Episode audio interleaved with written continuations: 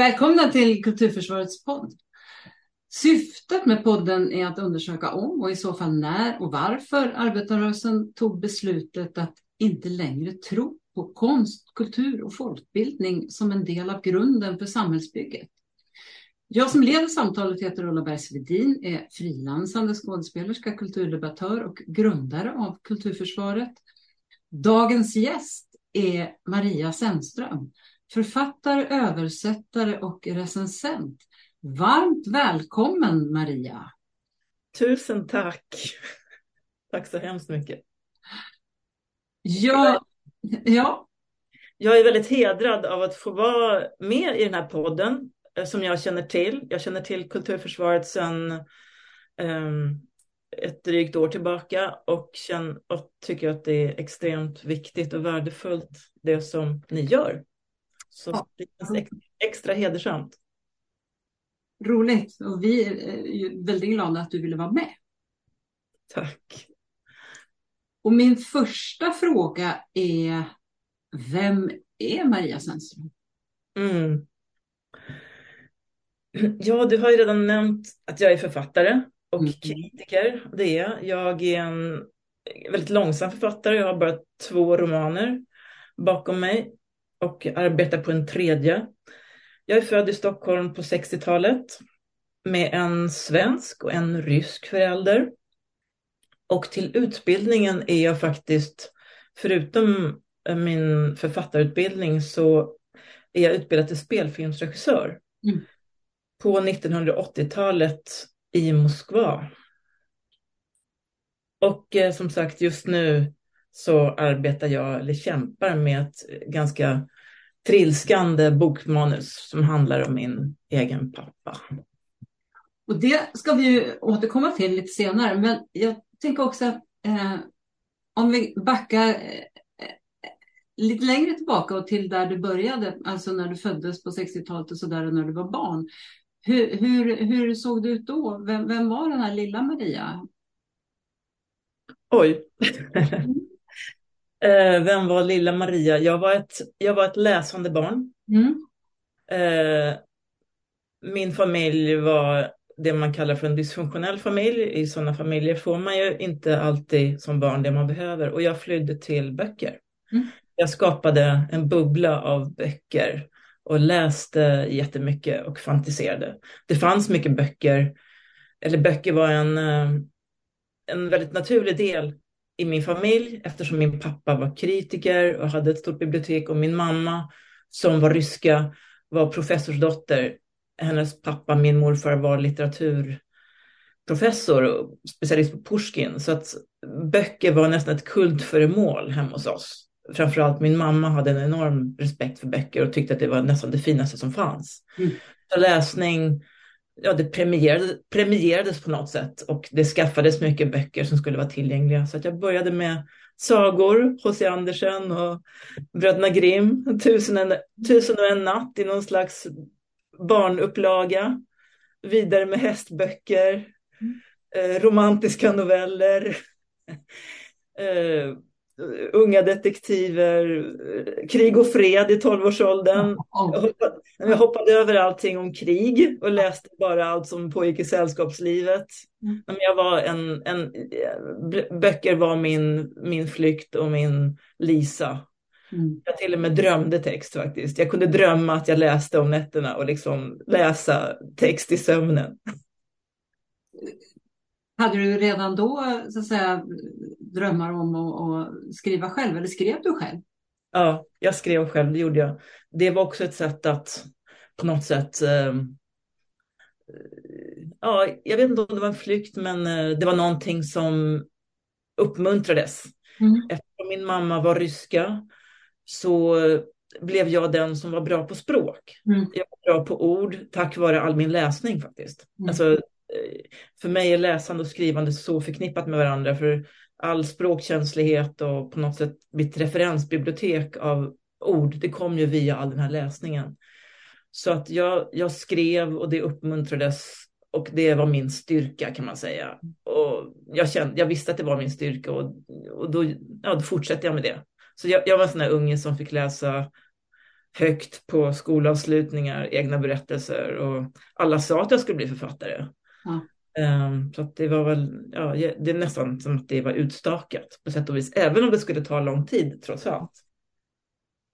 Och du, du talade både ryska och svenska redan som barn? Nej, tyvärr så gjorde jag inte det för att mamma eh, på den tiden så var det inte lika självklart med tvåspråkighet eller att man skulle tala sitt eh, första språk. Som, så att eh, hon talade inte ryska med oss.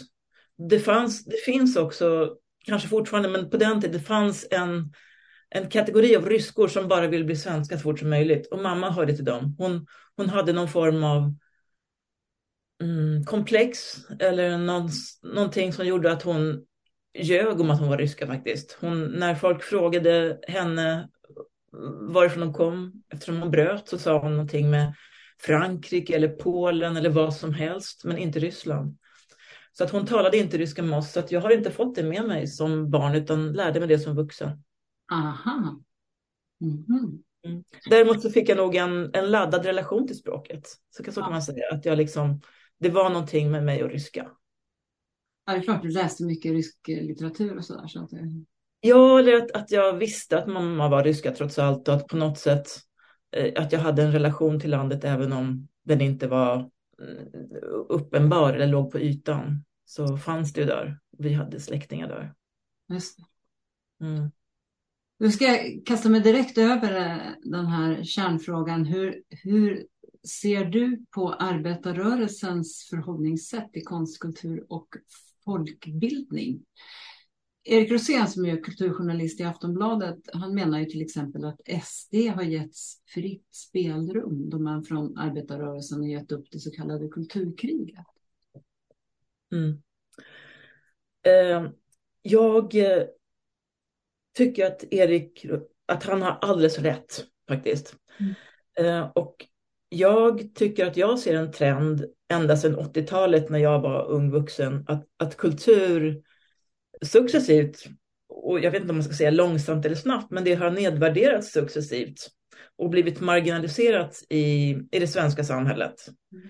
Eh, som, i, I samma takt som samhället har blivit allt mer ekonomistiskt. Mm.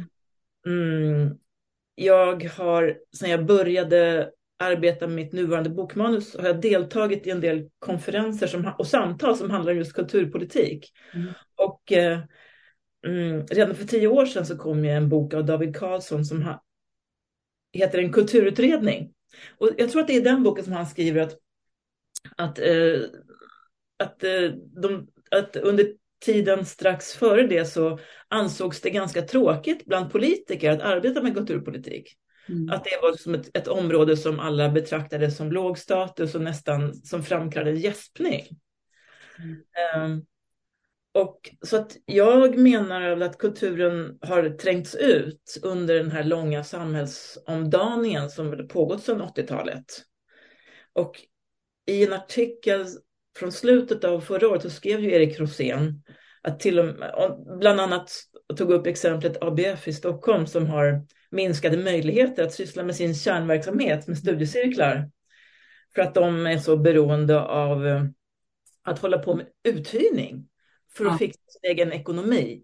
Ja. Och, det, och, det, och det har en koppling till att markhyran har blivit så hög. Vi pratar om ABF Stockholm nu, att markhyran har blivit så hög. Och det tycker jag att det är ett exempel på att kulturpolitik hänger ihop med all annan politik. Ja.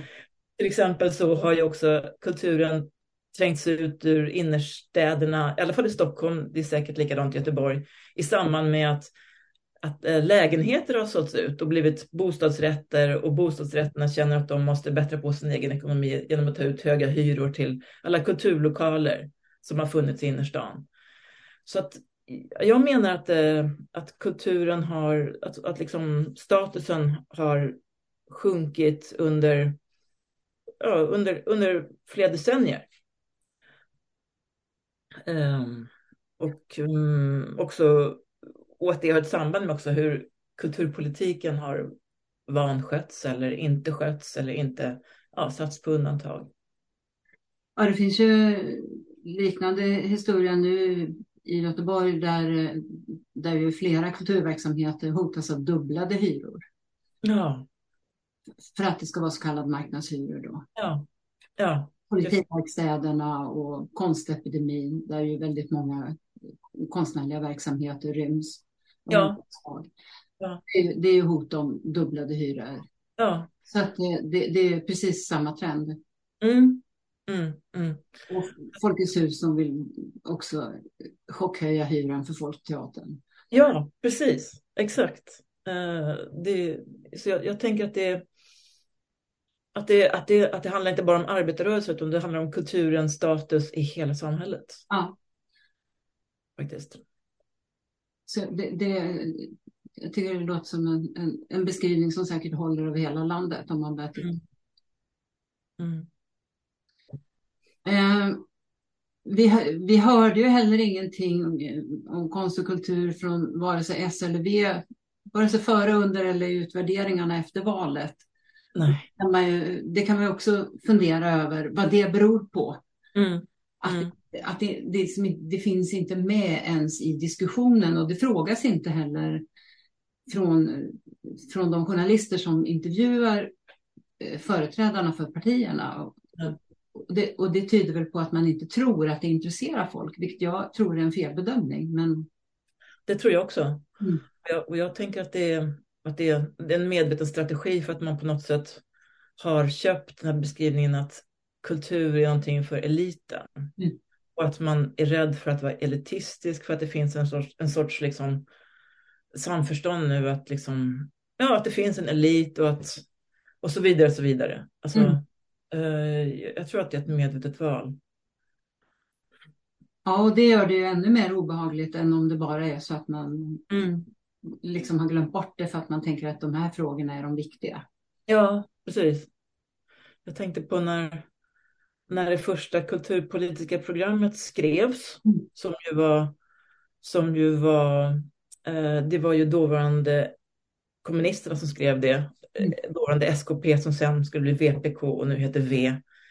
Det, de, de, de, de, de, det var ju ett medvetet val att de skulle ha ett kulturpolitiskt program just för att de ville vinna, vinna de intellektuella till partiet. Mm. Och det lyckades de ju faktiskt göra i ganska stor utsträckning. Ja.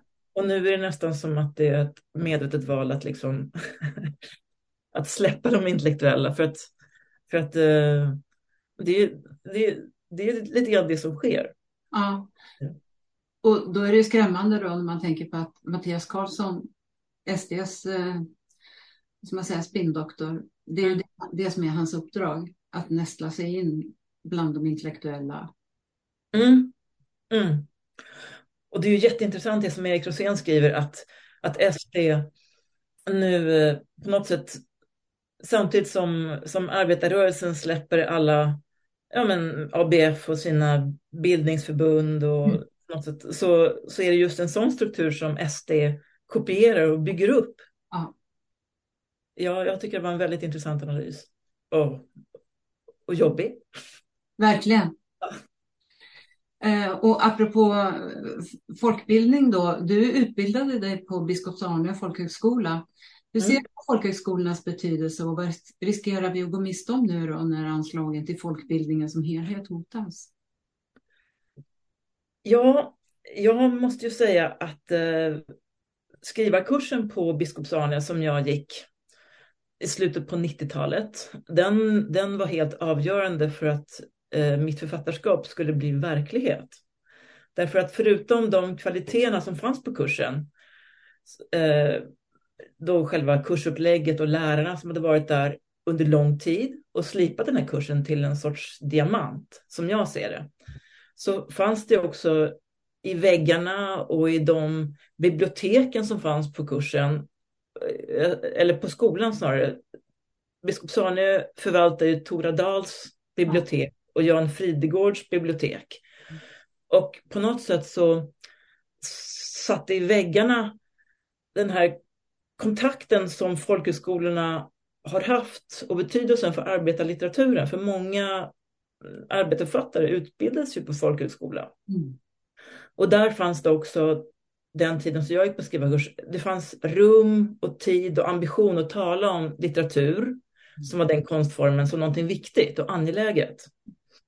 Och eh, Biskop Sarne har ju också en nordisk tradition som gjorde att det fanns ett nordiskt nätverk av författare som återkom till Biskop Sarne. och det pågick ett, sam ett litterärt samtal på Biskop Sarne som inte bara var knutet till eleverna och skriva kursen. Många, kontakt, många professionella författare kom till Biskop Sarne för nordiska författarseminarier varje år som vi ofta hade tillgång till. Så det pågick ju ett samtal om litteratur som var helt, för mig var det helt avgörande och, och magiskt. Jag vet att det var så för många andra också.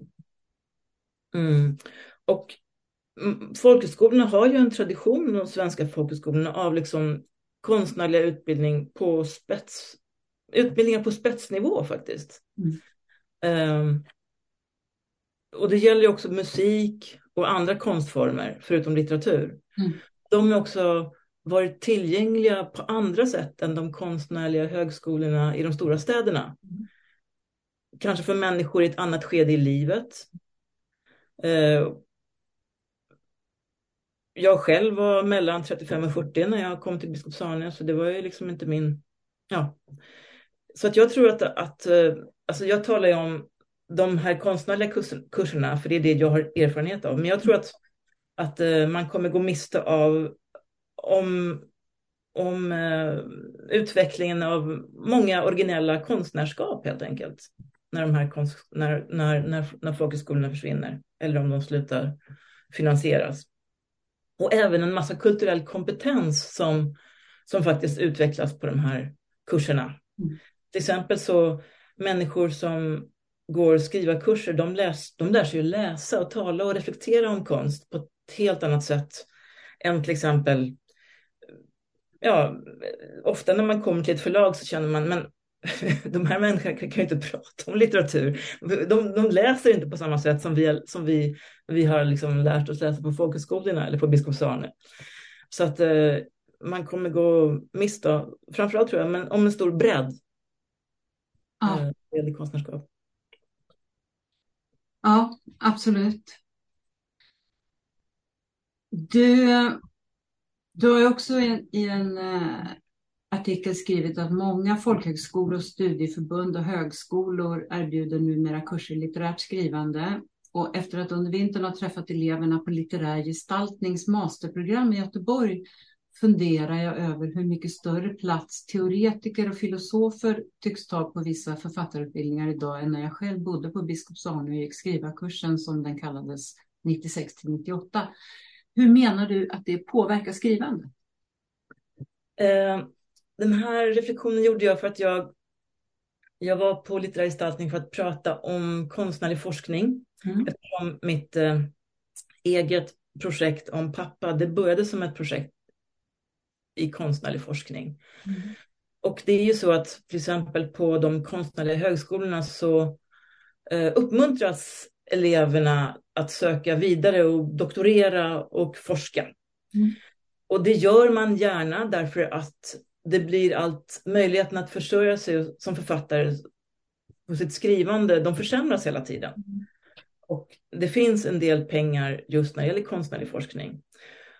Så att man söker sig gärna till akademin helt enkelt. Därför att det är där man kan överleva och ändå syssla med sitt skrivande på ett eller annat sätt.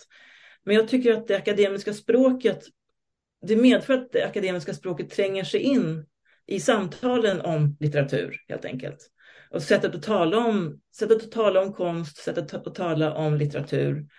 Det är också så att engelskan faktiskt tränger sig in via akademin därför att nästan alla ansökningar ska skrivas på engelska. Ja.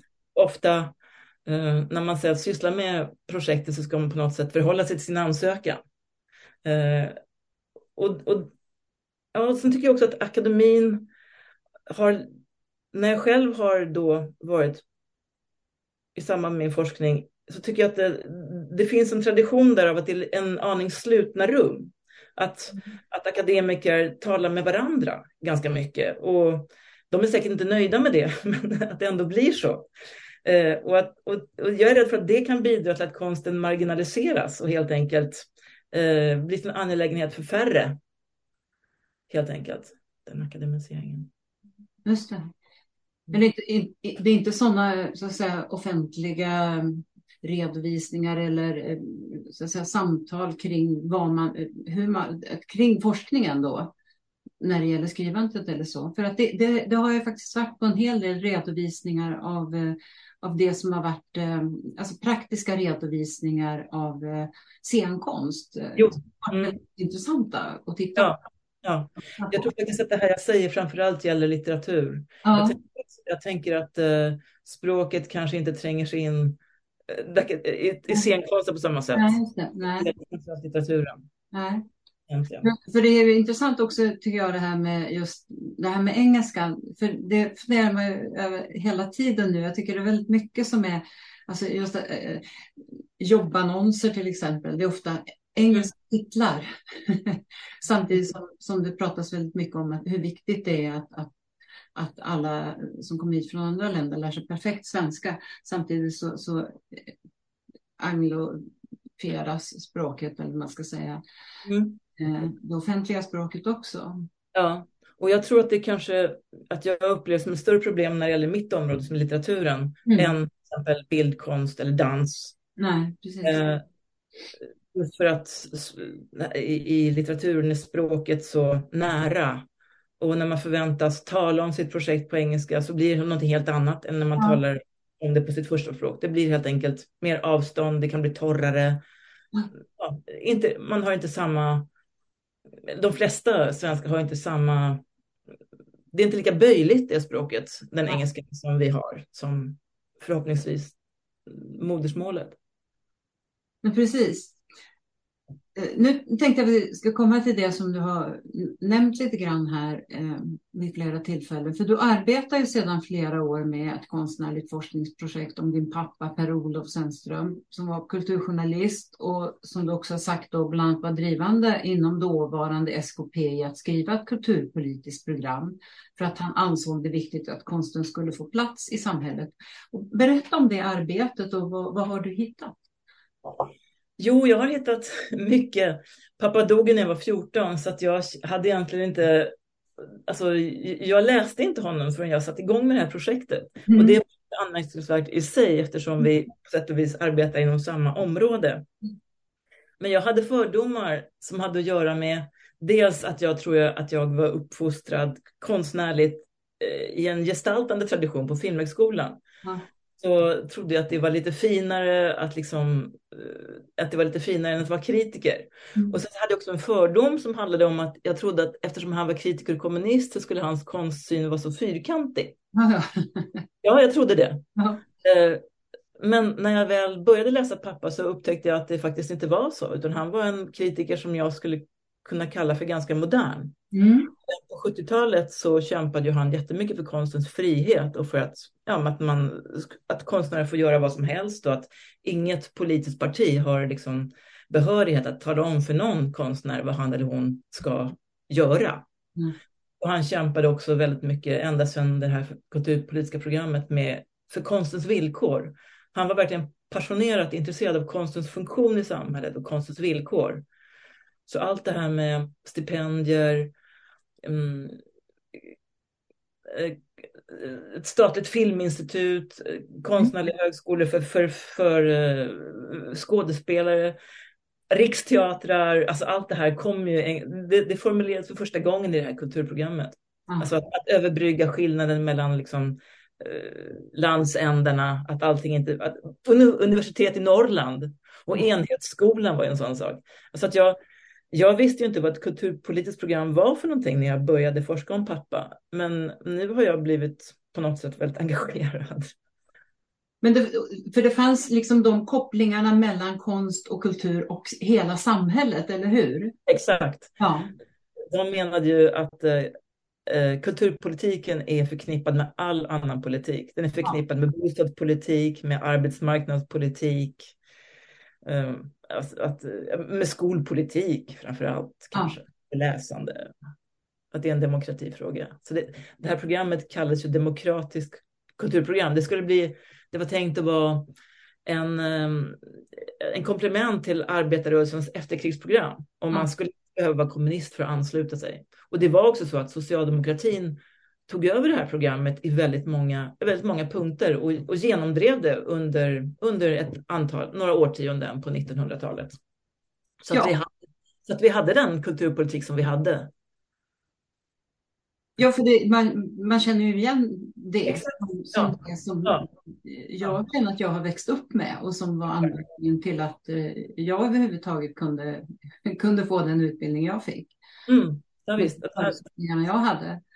Som jag också känner igen som kulturpolitik med konst i tunnelbanan i Stockholm, med ja. en, enprocentsregeln, ja.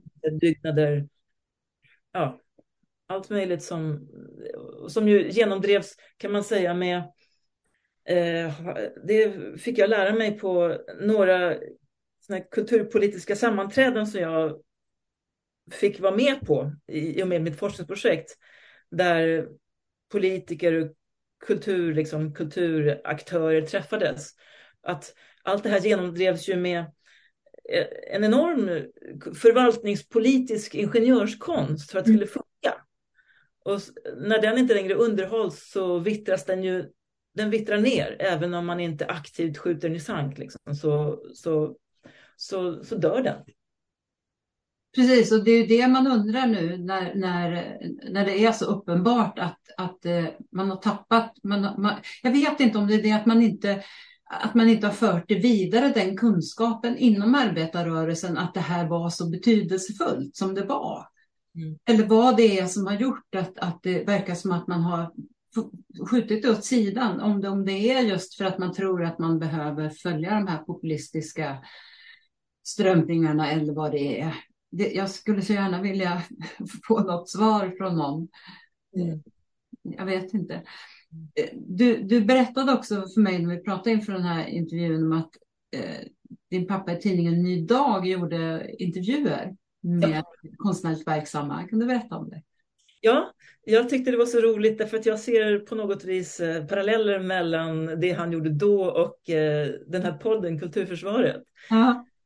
Han formulerade två frågor Eh, och, och svaren på de här frågorna blev en sorts följetong in idag. Ja. En kulturarbetare i taget svarade på två frågor och frågorna var väldigt enkla. Det var, nu ska jag se så att jag, inte, så att jag kommer ihåg dem rätt.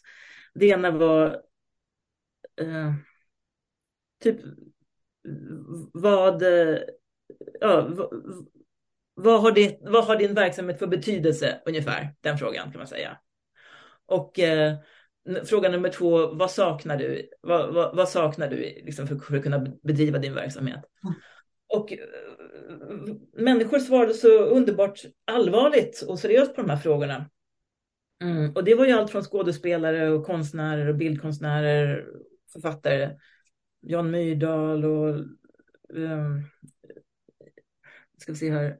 Um, sedermera akademiledamöter. Men det var väldigt, väldigt fina svar och väldigt olika svar. Och jag tyckte just att det var en sorts grundforskning som liknar det som kulturförsvaret sysslar med, nämligen att låta kulturaktörer komma till tals helt enkelt och prata om och, försöka beskriva vad de gör, varför och vad som skulle behövas. Ja. Mm. Du är ju översättare också. Och just nu så översätter du en oppositionell rysk poets artikel för tidskriften Glänta. Ja, ja jag, skick, jag skickade in den andra versionen igår. Jo, tidskriften Glänta ska göra ett nummer i samarbete med en rysk litteratursajt som heter Kolta som har fått gå i exil efter, efter senaste upptrappningen av kriget. Och um, den, den kommer, det, måste, det kommer bli ett tjockt nummer mm. av Glänta eh, med många olika röster. Och mm, det var väl lite slagsmål om texterna, men jag valde två texter som var väldigt konkreta.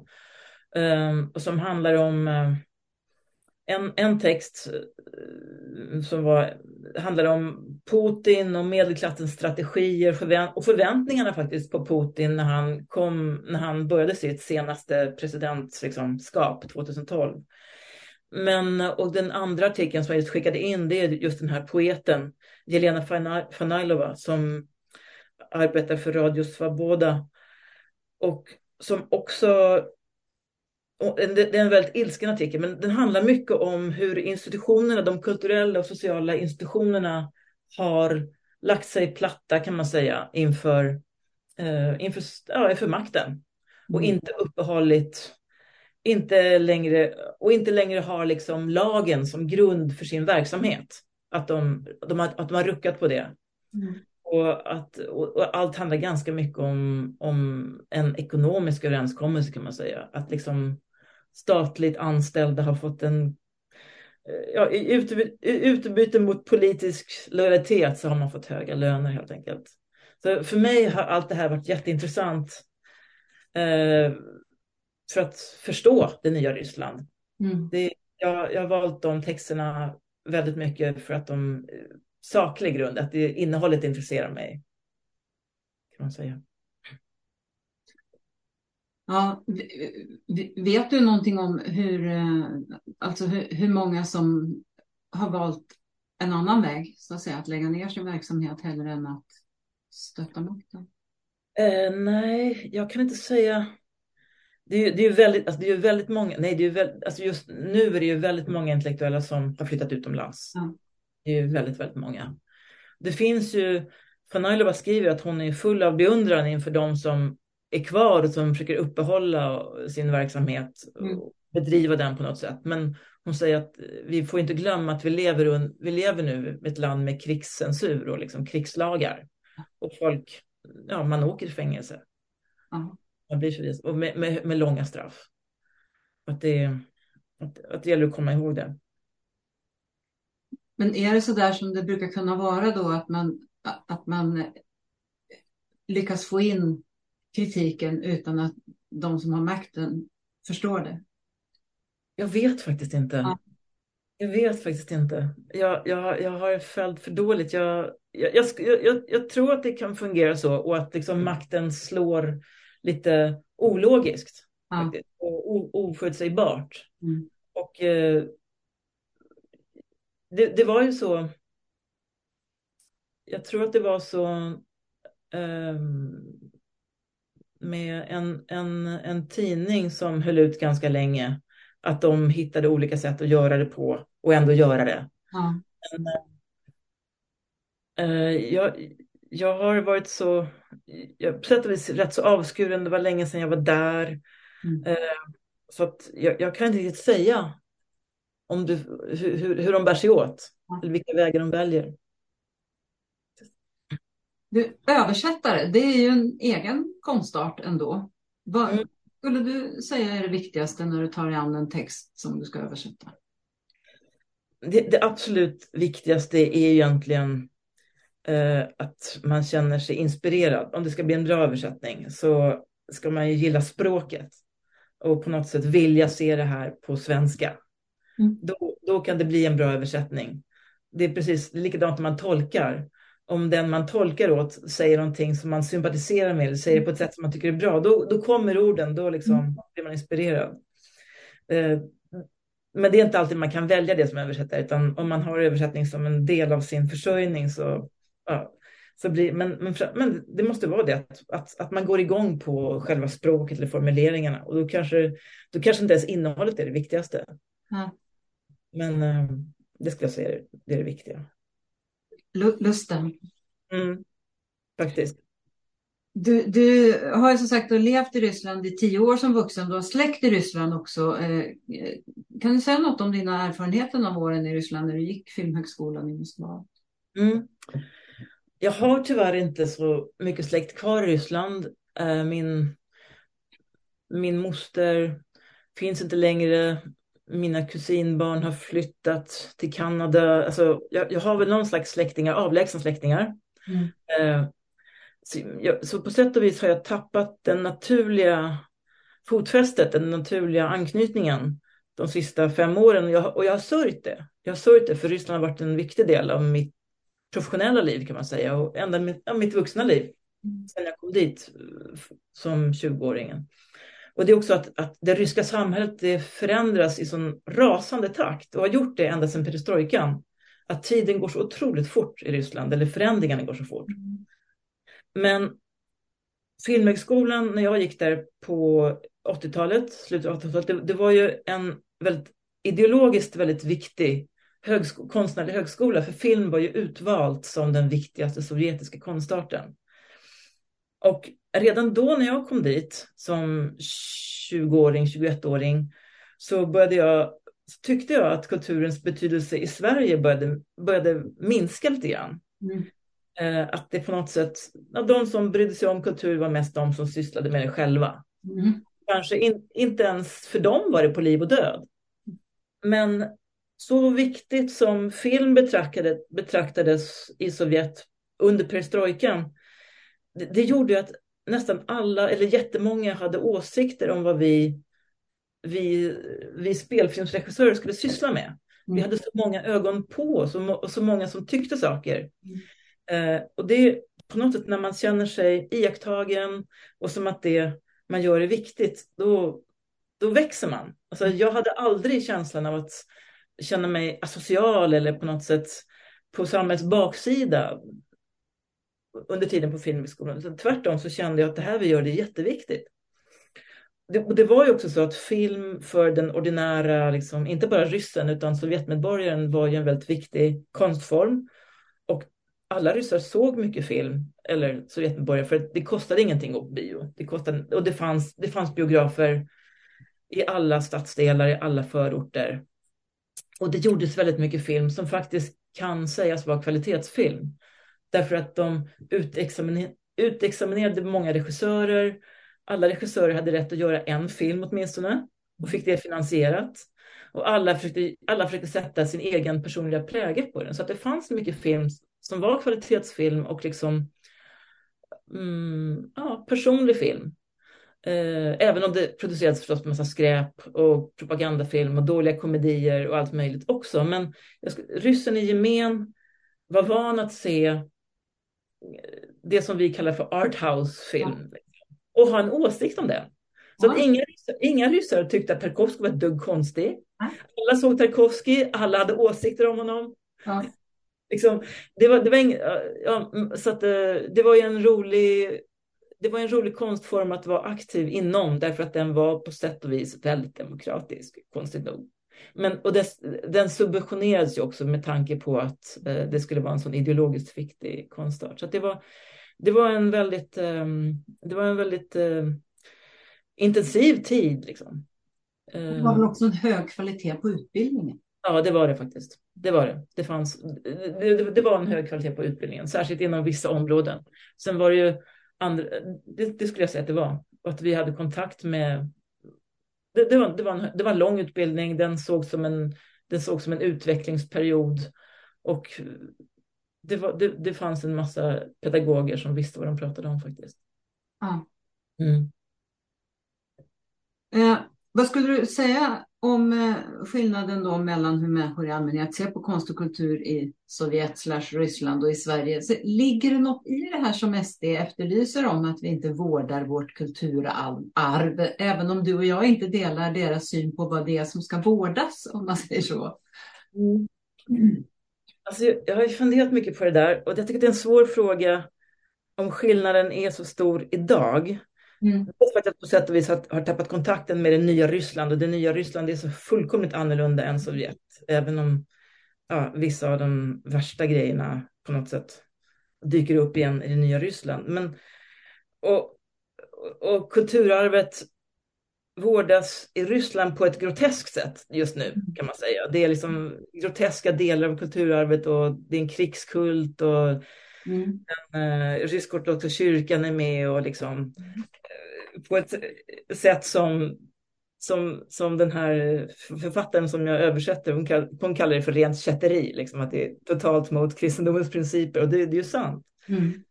Eh, men jag tycker att, att jag har sett att vi, vissa grejer på kulturområdet som jag har ty tyckt att jag har iakttagit i Ryssland har, har, har, har kommit till Sverige också, fast lite senare. Mm. Det är till exempel um, hur författare verkar på, i sociala medier, betydelsen av priser, av liksom konstnärliga priser och eh, det här med privata sponsorer är också någonting som jag kunde se, det, ja, att Sverige liksom kommer dit också fast med tio års fördröjning. Men annars tänker jag mest när det gäller att inte vårda kulturarvet så tänker jag mig att vi inte vårdar vårt kulturpolitiska arv mm. framför allt. Det är ungefär det insikten om vad det betyder ja, för ett ja. samhälle. Man pratar ju nu om det här att om vi ska ha en kanon till exempel, att det ska ge sammanhållning och så. Men precis som du säger, då, om man förstod att, att det, som, det som har håll, hållit oss, menar, till exempel om man tittar på under pandemin, vad var det som höll människor uppe? Det, ja. det, det, finns ju massor av bevis för det. Att det, var, det var möjligheten att, att få till sig konst och kultur på alla möjliga sätt. Alltså kulturinstitutioner och fria grupper och mm. musiker och alla möjliga hittade ju hur kreativa sätt som helst på att tillgodose och biblioteken körde hem böcker och så vidare. Och det höll ju människorna uppe och det är precis det som sker även i krig och så att konsten och kulturen och, och, och de som skriver, liksom journalister och författare och så vidare, poeter. Det, det vet man ju sedan länge tillbaka i koncentrationslägren lika så. Att var det som, som höll människorna uppe, det, det är ju känt sedan länge. Mm. Och, och, ändå mm. så glömmer man bort det. Och det blev väldigt tydligt faktiskt nu, nu, nu är det sånt väldigt fokus på Ukraina och därför så talar man väldigt lite om Belarus. Mm. I protesterna i Belarus så blev ju kulturen så fruktansvärt viktig. Ja. Att människor verkligen samlades på innergårdarna och lyssnade på dikter och liksom umgicks kring kultur. Ja. Musiker blev kultförklarade. Alltså det var, ja. Kultur var verkligen det kittet som höll människor samman, höll motståndet ihop också. Och eh, jag kommer ihåg ett tillfälle när faktiskt eh, en eh, belarusisk poet som, heter Dimitris Trotsev, han läste upp någonting på en liten kulturscen i Stockholm, en källare, eh, just när kriget i Ukraina hade brutit ut, eller snarare när, när, när den totala invasionen hade mm. kommit till Ukraina. Och han läste upp dikter som han hade skrivit då under det här året när protesterna pågick i Belarus. De, de kan ju inte längre pågå för att det är så repressionen är så hård. Och när han läste upp, alltså det var, det var som man kunde skära i luften med kniv. Det blev så starkt och så verkligt allting. Och, och det var något, en upplevelse som var helt annorlunda än att läsa en nyhetsartikel. Alltså det var någonting som blev så levande och det var väldigt, väldigt påtagligt vad, vad dikt kan vara och vad den kan skapa för band mellan människor. Ah. Um, så att det är som du säger, men riktigt vilken betydelse kultur har i Ryssland just nu. Jag, jag tänker mest på att eh, mina gamla eh, klasskamrater, de som är framgångsrika, har väl blivit det väldigt mycket tack vare att de inte ifrågasätter makten, att man, att man, att man vill vara med, att man, man ifrågasätter inte därför att man vill ha sin lilla del av kakan. Mm. Och det där det där växer ju på sätt och vis fram i Sverige också känner jag. Alltså när, när kultur, när, när tillgången till medel stryps så blir jag blir ängsligare, man är rädd att inte, inte få sitt lilla stipendium och säga fel sak. Alltså, jag, ja, jag tänker mycket på den officiella kulturen i Ryssland och ja, kulturarvet. Det där är en jättemångfacetterad fråga. Men att kulturen är viktig i svåra tider, men det är som du säger, det är jätteviktigt. Ja. Eh, men du var i Ryssland i somras? Ja, det var jag. Och då kände du verkligen propagandans genomslagskraft? Var det så? Ja. Mm. Jo, jag var, jag, var, jag var i Ryssland för att ta vara på ett familjearkiv som, som riskerade att skingras.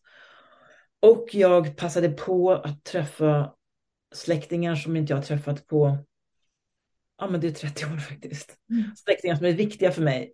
De har blivit viktiga eftersom moster har dött och kusinbarnen har flyttat och ja, liksom eh, lägenheter försvinner och så.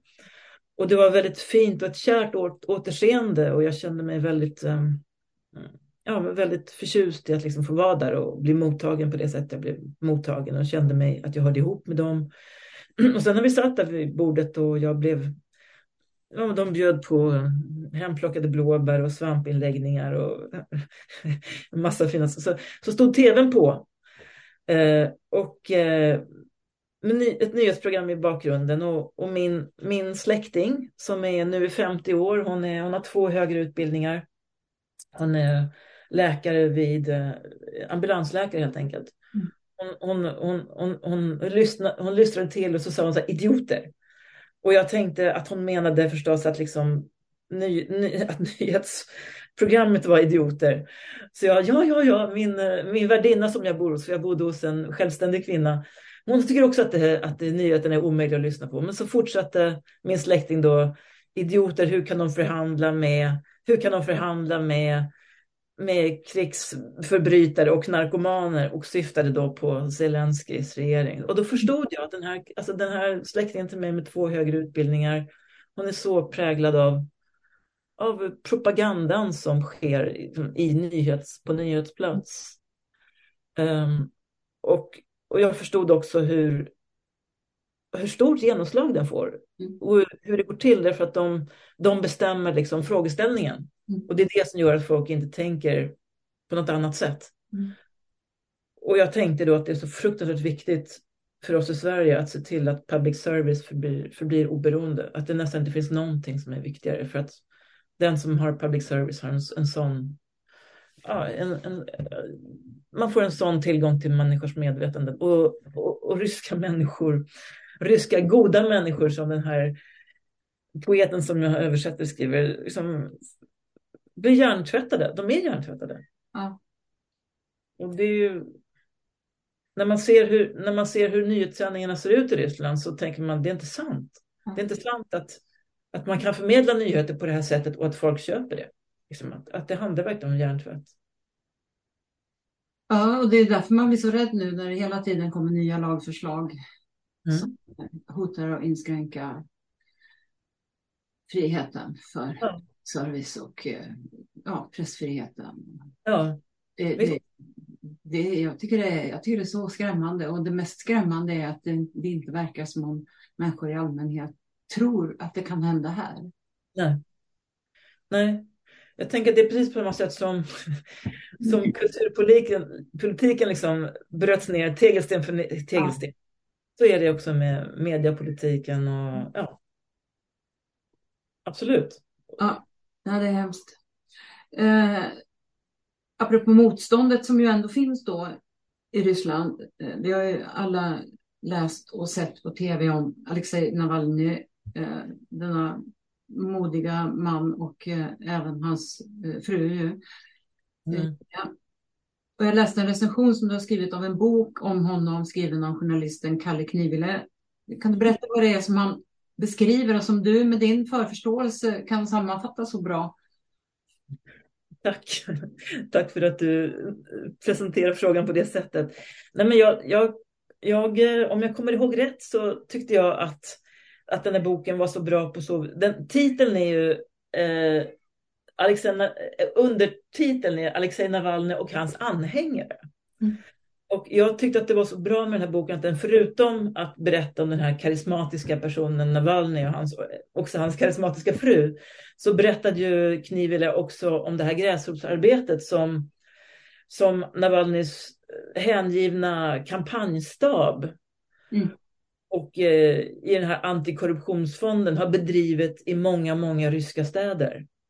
Och det tyckte jag var de, mest, var de bästa partierna i boken, de mest ja, intressantaste partierna faktiskt. För, förutom att det förstås är som en, ja, den här envigen mellan Putin och Navalny, som det nästan är, är också naturligtvis väldigt intressant.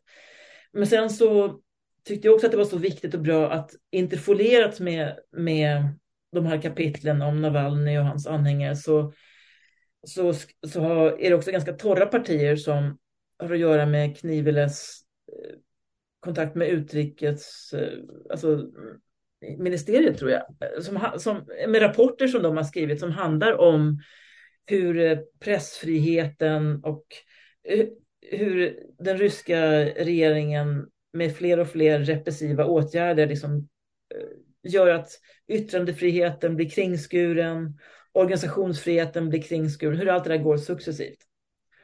Och hur det där bara, bara nu kommer in en katt här tror jag. ja. Hur, och det där fortsätter ju nu och, och, och eh, med allt fokus som är nödvändigt på krigen i Ukraina så kanske det saknas lite fokus i nyhetsrapporteringen om hur Ryssland är på väg att förvandlas till någonting som närmast kan likna vid ett Iran eller Nordkorea när det gäller, när, när det gäller medborgerliga och demokratiska rättigheter. Att det, att, det, att det kommer att bli en diktatur som vi inte har sett någon gång.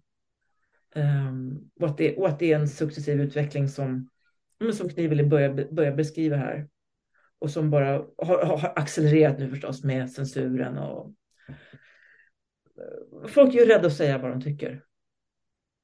Med hänvisning till kriget. Just det. Nu är det bättre att vara patriotisk och hålla tyst. Mm. Ja, och det, det, det är det som är så obehagligt när man vet att eh, det, det, det, det, det är en påminnelse om att det kan hända och det kan gå fort. Ja, jag tycker att det har gått så fruktansvärt fort. Mm. Alltså jag, för mig har utvecklingen i Ryssland, den, den, för mig den, den har gått så otroligt fort. Mm. Att ett, ett, land som, ett land som var så med, men så, pratade så mycket om fascism. Mm. Eftersom, att, det, att, nästan, att, att varje människa använder fascism ett skällsord bara på ja, att nu inte, nu inte längre inte, inte känner igen fascismen i sitt eget land. Det, för mig är det så, det, det, är så oerhört att få vara vittne till det. Ja. Jag, jag, kunde inte förstå att det kunde hända med dem. Ja, för mig var, det har gått så oerhört fort faktiskt. Och att det kan göra det. Ja. Eh, I Bengt Göranssons bok eh, Tankar om politik eh, så berättar han om hur Tage Erlander bjöd in intellektuella till Harpsund 1955 för att få deras syn på politiken och samhället. Och det här var i en tid då välfärdspolitiken befann sig i ett expansivt skede. Och du har varit inbjuden till liknande träff i nutid. Kan du berätta om det? Ja. Eh, jo, men jag blev ju inbjuden eh, under Håkan Juholts korta tid som som eh, ordförande för Socialdemokraterna så blev jag inbjuden till en, ja, ett, ett, en, en, en middag mellan som partiledningen, kan man säga, Juholt då, mm. och eh, företrädare för, för liksom kulturvärlden eller kulturaktörer. Och det var en ganska stor middag. Jag tror att vi var mellan 15 och 20 personer. Eh, det var några kulturarbetare som var tillfrågade att liksom inleda. Det var bland annat Stefan Jonsson och eh, Stina Oskarsson. Eh, och, och sen så var det ett väldigt fritt samtal. Och det här, den här middagen har på något sätt nämnts ibland i media som någonting lite löjligt eftersom det är så populärt att tycka att, att Håkan Juholt var löjlig. Men i själva verket så var det här en väldigt fin upplevelse som jag, som jag kände det. Därför att det, det var verkligen så att, att uh, vi fick frågan, vad tänker ni, vad vill ni, vad behöver ni? Mm. Och folk pratade väldigt fritt och det var bra stämning. Uh, och det var intensivt och laddat och det kändes som, men nu frågar de ju oss här, nu frågar makten oss vad vi behöver. Och uh, folk, ja, det var, folk slogs om att prata. Ja, jag kan förstå. Ja, ja, och det var väldigt fint. Det var också människor i olika generationer. Det var folk, det var folk från, från tidningsvärlden, från teatervärlden, från litteraturvärlden förstås och konstvärlden. Och vi pratade om allt från liksom monopol till försörjning till ja, talskrivande. Jag tror att Juholt faktiskt ville, han ville också, han, han ville också rekrytera talskrivare från författarvärlden. Ja, jag vet, ja, men på den här middagen så, det var faktiskt samma kväll som han fick beskedet om det här eh, trasslet med, med, med hyresbidragen. Alltså, det, allt det här började just då. Så, att, men, så att det blev som ingen fortsättning. Men, eh, men det, var, det var en väldigt speciell upplevelse och ja, jag eh, vårdar det minnet faktiskt. Men, för ni talade också om eh, samhällsfrågor i stort så att säga. Ja, men jag, jag tror att det faktiskt, ja, det, det rörde sig nog framför allt om möjlighet. Visst pratade vi om samhällsfrågor i stort. Vi pratade om eh, till exempel eh, representation i politiken. Pratade om men, men mest, mest handlade det om, om liksom kulturområdet. Mm. Och Juholt var ju intresserad. Han, han, hade ju en, han hade ju själv jobbat som journalist och han mm. hade en, tror att det var en, om det var en morfar som var skulptör. Men hur som helst så, han, han, han var ju en av de, det finns ju allt färre politiker som egentligen orienterar sig i kulturfrågor, som intresserade på riktigt av kultur. Det finns ju några få i varje parti, men de blir ju allt färre. Ja. Verkligen. Mm. Men, men tanken med den middagen och hur den presenterades för oss, det var som att det bli en fortsättning på, på, sam, på, på liksom Palmes samtal på Harpsund med författare eller Ingvar Carlsson och liknande samtal på Bommersvik med författare. Ja. Det var det som var tanken. Ja. ja, man skulle verkligen önska att det pågick ständigt. Ja, det skulle man verkligen önska. Mm. Det skulle man verkligen önska. Och um, ja, jag vet inte vem av... Det, som sagt, det finns ju några få, oftast äldre, liksom. men inte, inte alltid, men i varje parti. Och det är ju inget parti som, nu, nu är det nästan som att, nästan som att, som du säger, som att SD håller, håller på att profilera sig som de som liksom är, eh, vill ha kontakt med kulturella traditioner. Ja. Och uh, känner jag av, av, helt andra skäl än de jag skulle önska. Mm. Klart.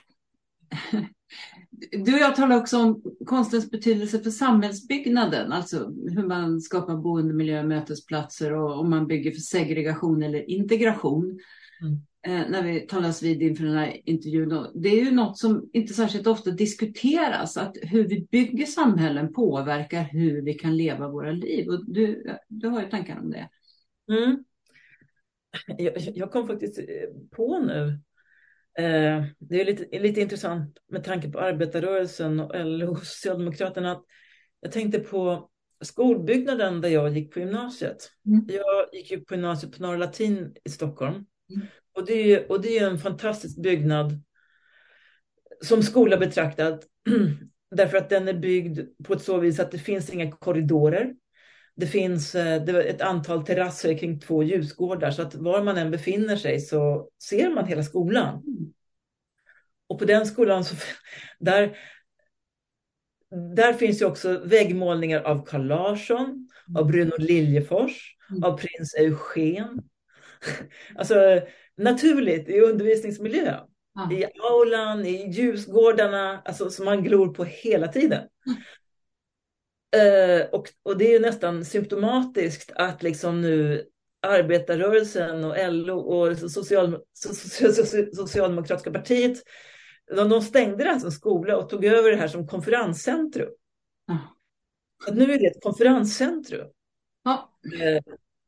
Istället för att låta det vara den skola och, och visa att det här kostar vi, alltså det, det, här tycker vi är viktigt för undervisning, vi vill satsa på ungdomar. Ja. Så att allt det här är ju så, sånt, det påverkade miljön jättemycket att befinna sig i en sån genomtänkt och påkostad byggnad. Alltså det skapade ju självkänsla, ett intresse, ett samhällsintresse. Alltså det, det, det är jätteviktigt hur, hur byggnader påverkar oss och jag tycker att det är skrämmande hur lite arkitekter nu för tiden får eh, inflytande i i de slutgiltiga byggprojekten. Man träffar arkitekter de är förtvivlade för att de inte längre kan utöva sitt yrke. Därför att det är byggherrarna som bestämmer i slutändan, det är pengarna som bestämmer i slutändan. Och arkitektur är en enormt viktig del i hur, ja men hur, hur samhället fungerar. Ja. Hur man känner sig på en plats. Vilka möjligheter man upplever på en plats. Det, så det, det, är också symptomatiskt att det, det är också en del i det här samhället där, där företagande på något sätt är en sorts mall för hur allting ska gå till. Ja, precis. Och de som, eh, de som bestämmer och tillfrågas om liksom facit eller sanningar, det är ekonomerna. Och det är alltid det som bestämmer i slutändan. Ja. Det, ja, det, jag tycker att det är, det är en, en del i alltihopa. Verkligen. Mm. Vi ska ju prata om, om eh, ditt författande också. Och jag har läst två av dina böcker. Eh, dina två romaner. Jag tycker mycket om dem. Din debut, Katarinas sovjetiska upplevelser, fick du Borås Tidnings debutantpris för och du har fått många priser sedan dess. Och debuten beskriver ju just det som titeln säger. Och det slog mig efter att jag hade läst en bit in i boken att den här gängse bilden av Sovjet, av öst, den brukar ju vara sepiafärgad, eländig, tomma butikshyllor, kärv och allmänt nött. Men din bok, den är så sinnlig och fylld av dofter och färger och känslor. Och också hur boken är disponerad med korta stycken och ett stort typsnitt. Det är som att läsa poesi fast det är en roman. Vad, vad fick dig att skriva den och hur valde du form? Ja, tack så mycket för de vänliga orden. Eh, jag måste säga att den här boken är väldigt mycket en produkt av en skrivarkurs på en folkhögskola. Ja. Eh, faktiskt, därför att jag kom till Biskopsörne och med hjälp av den välutvecklade pedagogiken där så eh, fick jag kontakt med ett material som var då erfarenheter från min tidigare filmutbildning i Sovjet. Eh, och min tid, jag tillbringade ju nio år där faktiskt kan man säga, sammantaget. Ehm, det ja, jag skulle säga att den, att den ser ut som den gör, den har den formen den har. Ehm, det har att göra med den med, med pedagog, pedagogiken och strukturen på den här skrivarkursen, den här folkhögskoleskrivarkursen faktiskt, där vi förväntades lämna in en text varje vecka. Och, de, och eh, det är verkligen en skrivarkursbok, även om ingen kritiker någonsin har liksom anklagat mig för att ha skrivit, så är det precis det det är, därför att texterna har den längden som en handledningstext lämpligen har, som man lämnar in en gång i veckan. Mm. Och um, det fina då med den här kursen var att jag, jag hade ingen aning om vad det var jag skrev på för någonting när jag, när jag, när jag skrev boken. Men vi, men vi fick ju feedback av lärarna och av våra kurskamrater. Och med hjälp av den feedbacken och samtalen kring texterna. Eh, folk skrev ju både litteratur och prosa. Och det var väl ganska inne med prosalyrik den tiden. Just det här var 96, 97 faktiskt.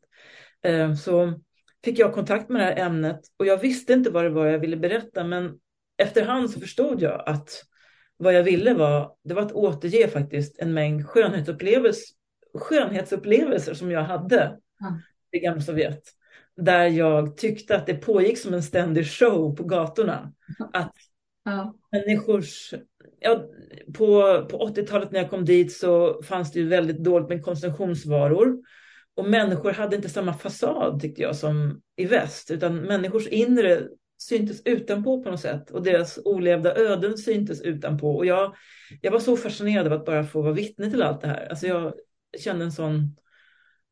Att det var så intressant att bara se och höra vad, vad människor sa. Mm. Och det också, men boken ser också ut som den gör för att den är... Jag, upp, jag blev ju författare med hjälp av Filmhögskolan också kan man säga. Och vi skickades ut faktiskt av våra filmhögskolepedagoger att, att, att, att titta och lyssna till vad folk verkligen sa och gjorde. Så det gjorde jag väldigt mycket när jag bodde i Moskva och Sankt Petersburg. Jag tittade och antecknade och fascinerades. Och det var jobbigt också många, många, många stunder och gånger, men eh, formen en blandning av mina båda konstnärliga utbildningar, ska säga, Filmhögskolan och ja. Biskopsson skrivarkurs. Men den är, nog, den är nog just det, ett försök att beskriva någonting som jag inte tyckte var beskrivet någonstans någon ja. gång. Eh, och att visa på ett samhälle som faktiskt, man kan säga mycket om det gamla Sovjet såklart, men eh, det fanns nischer där. Alltså, det fanns möjligheter att få vara lite kufisk. Det fanns möjligheter att leva som en kuf och det fanns mycket kufer. Mm. Och jag tycker att ja, jag tycker om det. Jag, mm. jag, jag gillade att, att, att, att, se och vara vittne till allt det här. Att liksom förhålla mig till det. Mm, så att... jag, jag, tror också att jag tycker så mycket om det. Jag är själv född och uppväxt i arbetarklass och sådär. Särskilt på 70-talet så där såg man mycket sådana skildringar gjord av medel och överklass som skildrade arbetarklass och det var bara elände, elände, elände, elände. Jag tänkte, men gud, ni förstår ju inte, ni måste ju skildra det som får människor att överleva också. Mm. För gör man inte det så skulle man ju tro att, men då, varför går inte alla och hänger sig? Ja, ja. Eh, och det, det tycker jag är så, det, jag tror att det är därför jag tycker det är så, ja, jag blir så glad. Ja, vad roligt. Men för mig var det faktiskt ett, ett sorts um ett land där allting kunde hända. Ja. Alltså, på, sätt och vis så, på sätt och vis var allting förbjudet och liksom ja. ingenting fick göras. Ja. Men om man bara var vid, på rätt plats vid rätt tillfälle så kunde allting hända. Och eh, det fanns inga gränser för vad man kunde bli inbjuden till eller liksom vad folk kunde berätta för en. Eller... Och det var också ett, som det är faktiskt med många diktaturer så finns det väldigt lite småbrottslighet. Ja. Så, eh, så att jag kände mig alltid trygg på gatan. Alltså jag kunde hoppa in i vilken svart taxi som helst eller alltså, lifta. Men äh, jag kände mig, det är klart att det hände jobbiga saker, men jag, jag, kände mig trygg nästan var som helst, var som helst med vem som helst. Mm. Um, vilket ju är en bra förutsättning om man vill vara med om saker. Mm. Och det fanns ju också en otrolig, ska man säga, i och med den här det fanns ju de här Sovjettopparna som fick sina matpaket och åkte i sina stora svarta Chaika-bilar. Men, men alltså, klasskillnaden, de var ju löjliga jämfört med Ryssland idag. Alltså där, mm. där, där, där, politikerna äger hela ögrupper eller vad de nu äger, liksom. så många palats. Men det fanns också en väldig känsla av på något sätt gemenskap eller enhet. Liksom, ja. att, eh, att, att, eh, ja, folk kunde komma fram till mig och säga, alla tog ju mig för ryska, alltså, mm. Eh, vi, vill, vi vill att våra flickor ska vara välkammade. Ja. Alltså, irriterade. att, att det fanns en väldig känsla av att vara en, gemen, en, slags, gemens, en, en slags gemenskap på gott och ont. Ja. Som gjorde att folk kunde komma fram och ha åsikter om dig. Liksom. Men också att du var medtagen i gemenskap. Men jag tänkte också att vi skulle prata om den andra romanen som eh, jag upplever som eh, mer personlig. Va? Hur ser ett liv ut om man inte har tillräckligt med kärlek? Som ju är som en dagbok. Och där jag känner att jag behöver stanna upp och tänka på mitt eget liv långa stunder. För det är som att gå i terapi lite grann. Så här, förklarande och läkande. Så, och sen när jag slår ihop den där vita boken så bildar liksom sidorna som ett mörkrött band. Och det, det är väldigt vackert. Och eh, ja, fantastiskt fin bok. Den har också översatts till norska av ingen mindre än Karl-Ove Knausgård. Ja. Kommenderar de som gillar honom att läsa dig. Mm. Men den känns, precis, den känns väldigt personlig och det är kanske därför den är så lätt att känna igen sig i också, tänker jag. Mm. Ja, jag, jag eh, tror ju på en tes som jag fick, fick liksom lära mig på Filmhögskolan att ju, ju längre, ju, egentligen när det ju längre, ju längre in man går i det lokala desto mer allmängiltigt blir det. Mm. Liksom. Men den här boken är ju personlig kan man säga på så vis att eh, fast egentligen är den inte mer personlig än den första. Eh, och dagboksformen den är inte där för att jag ville vara personlig utan för att det är en väldigt, det är en väldigt elastisk och böjlig litterär form. Mm. Som jag faktiskt hittade efter stor möda. Jag letade efter en form som kunde förena mm, olika typer av texter. Alltså dagboksliknande text och eh, brevliknande text och essäliknande text. Mm. Och gick till min formguru som är Sven Lindqvist. Som jag tycker är fantastisk på form. Och jag, eh, en kollega rekommenderade mig en bok som heter En underjordisk stjärnhimmel som Sven Lindqvist har gjort. Där just eh, avsnitten, de är daterade som dagbok. Som dagbok. Och, då, och när jag såg det så förstod jag att det här är formen. Eh, därför att den är så enkel. Eh, datumformen är så enkel och i en dagboksliknande form kan man kombinera högt och lågt. Den är extremt elastisk och liksom tillåtande kan man säga. Och sen kan man säga att den huvudpersonen heter ju Maria och vissa av eh, jag-berättarens släktingar heter likadant som mina släktingar. Mm. Så jag, jag, behövde ju materialet Men egentligen så har den ändå, den har ändå en form som bevarar författarens integritet.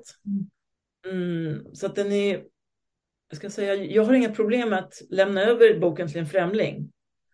Um, utan jag känner att det, det är en bok, den har sin form. Men, men jag tror att allting jag skriver är personligt på så vis att jag använder mig av egna erfarenheter och att jag har en väldig tilltro till erfarenheten och verkligheten som uh, att, ja, som leverantör av detaljer som är konstnärligt bäriga. Mm. Som liksom på något sätt gör att det kan bli intressant. Men det är väl också där skillnaden mellan privat och personlig? Ja, precis. Jag, jag, tror, jag, jag, tror att när man upplever att en text är privat mm. så är det alltid ett formproblem. Mm. Alltså jag tror inte att det, det, finns ingenting som man inte kan skriva om i en text mm. utan att det blir privat. Men om det känns privat så är det formen som inte, som inte funkar. Så tänker jag. Men uh, jag är glad att du tyckte om den. Ja, verkligen. Men just, just det här att det blir, eh, ja, ja jag tycker mycket om båda på, på olika sätt. Gav, mig, mm. gav mig mycket. Mm. Jag har en avslutande fråga till dig. Mm. Tror du att det är möjligt att få till ett samtal eh, om huruvida konstkultur och folkbildning faktiskt fortfarande håller som ett av fundamenten för ett gott samhälle. För det var ju trots allt en viktig ingrediens i ett av världens mest framgångsrika recept. För att ta ett land från extrem fattigdom till att bli ett av världens rikaste och mest jämlika länder. Mm. Mm. Ja, den frågan vill man ju gärna svara ja på. Mm. Jag har en tanke om det som faktiskt har att göra med eh, ett samtal som jag var inbjuden till i Göteborg i höstas av Kulturvänstern. Där Stefan Jonsson deltog och jag deltog och Katti Hoflin som är kulturchef i Västra Götalandsregionen. Mm. Därför att Katti Hoflin, det, det var så ett fint samtal, det ägde rum mm, i, i det här lager, lagerhuset heter det va? Mm. Ja. Um, med, med en stor publik, konstnärer, liksom kommunpolitiker, eh, intresserade. Och vi kommer att prata om just det här, både det förflutna och framtiden. Och Katti Hoflin, hon, hon uppmanade oss som satt där. Hon sa, ni måste, liksom, ni måste organisera er. Ni måste göra någonting. Eh, och Stefan Jonsson där som faktiskt forskar på det här med folkrörelser, protester, han, han, han, han sa efter det här samtalet att om, om någonting ska göras så verkar det som att det faktiskt är här i Göteborg som det kan äga rum. Att det är här i Göteborg resurserna finns. Och jag är nästan böjd att hålla med honom, efter, bland annat efter att ha fått delta i den här podden och få träffa dig, som är Göteborgsbaserad, och, och, och, och det här intresset som fanns, engagemanget i Göteborg. Jag har inte sett det i Stockholm till exempel. Så jag tänker att ett sådant samtal eh, är möjligt och möjligen så ska det liksom starta i Göteborg. Ja, vi får... vi jobbar på det. ja, jag, jag känner där, där finns det engagemanget. Vi har också Sven-Erik Lidman i Göteborg, inte minst. Mm. Eh, alltså, just eh, faktiskt eh, engagerade akademiker. Jag vet inte vad det beror på att jag har fått den, den, den upplevelsen, men i, i Stockholm är det ju trögt tycker jag. Faktiskt. Jag tycker att det, det är ju liksom tystnaden i kulturfrågor. Är väl, den är, alltså, det, det, är inte tyst, men det här sorlet finns ju hela tiden i Stockholm och folk är mest, alltså man tvingas bli intresserad av sin egen karriär mest som kulturarbetare. Och mm, att, att samverka och det finns ju några, men, men folk, kulturarbetare är ju väldigt plågade av nedskärningarna faktiskt. Och mm. tänker mycket, och, och, och liksom det, det här polariserade samtalsklimatet. Jag vet inte, det är, det är svårt att känna sig också Man kämpar för att känna sig betydelsefull tror jag. Mm. Det finns ju något som kallas för Göteborgsandan som inte brukar ha någon direkt eh, god klang, men, men eh, det, det, det, finns en positiv sida av den också, som jag mm. flera gånger. Mm. Eh, och det är ju det där att det, det är inte så långt emellan eh, när man vill ha till ett samarbete. Mm. Och det, det tror jag är en fördel. Ja, det måste det vara mm. i de här sammanhangen. Mm. Ja. Det tror jag. Mm. Men vi, vi, vi tar till oss det som någonting hoppfullt, det du säger att du tror att det kan, eh, du, du tror att det kan starta ett sådant bra samtal här. Det tycker jag låter väldigt bra. Ja. Så stort tack Maria för att du ville medverka. Men tack så hemskt mycket Ulla för att jag fick vara med och medverka. Jag känner mig väldigt hedrad och tacksam för det. Jag känner mig också hedrad att du ville medverka. Så vi hoppas att vi ses framöver och att vi får fortsätta det här samtalet. Mm, det hoppas jag också och jag tror säkert att det kommer att bli så. Ja. Tack. Tack. Och tack för att ni lyssnade. Och den som vill veta mer om Kulturförsvaret och om kommande poddar kan gå in på kulturförsvaret.se. Poddarna hittar ni på sidan och där poddar finns. Om ni vill gå med i vår Facebookgrupp så är det bara att gå in och ansöka om medlemskap. Gruppen är öppen för alla som är intresserade av konst och kultur och som tycker att det är viktigt att konst och kultur och fri press och media diskuteras på samma villkor som andra politikområden. Tack och på återhörande.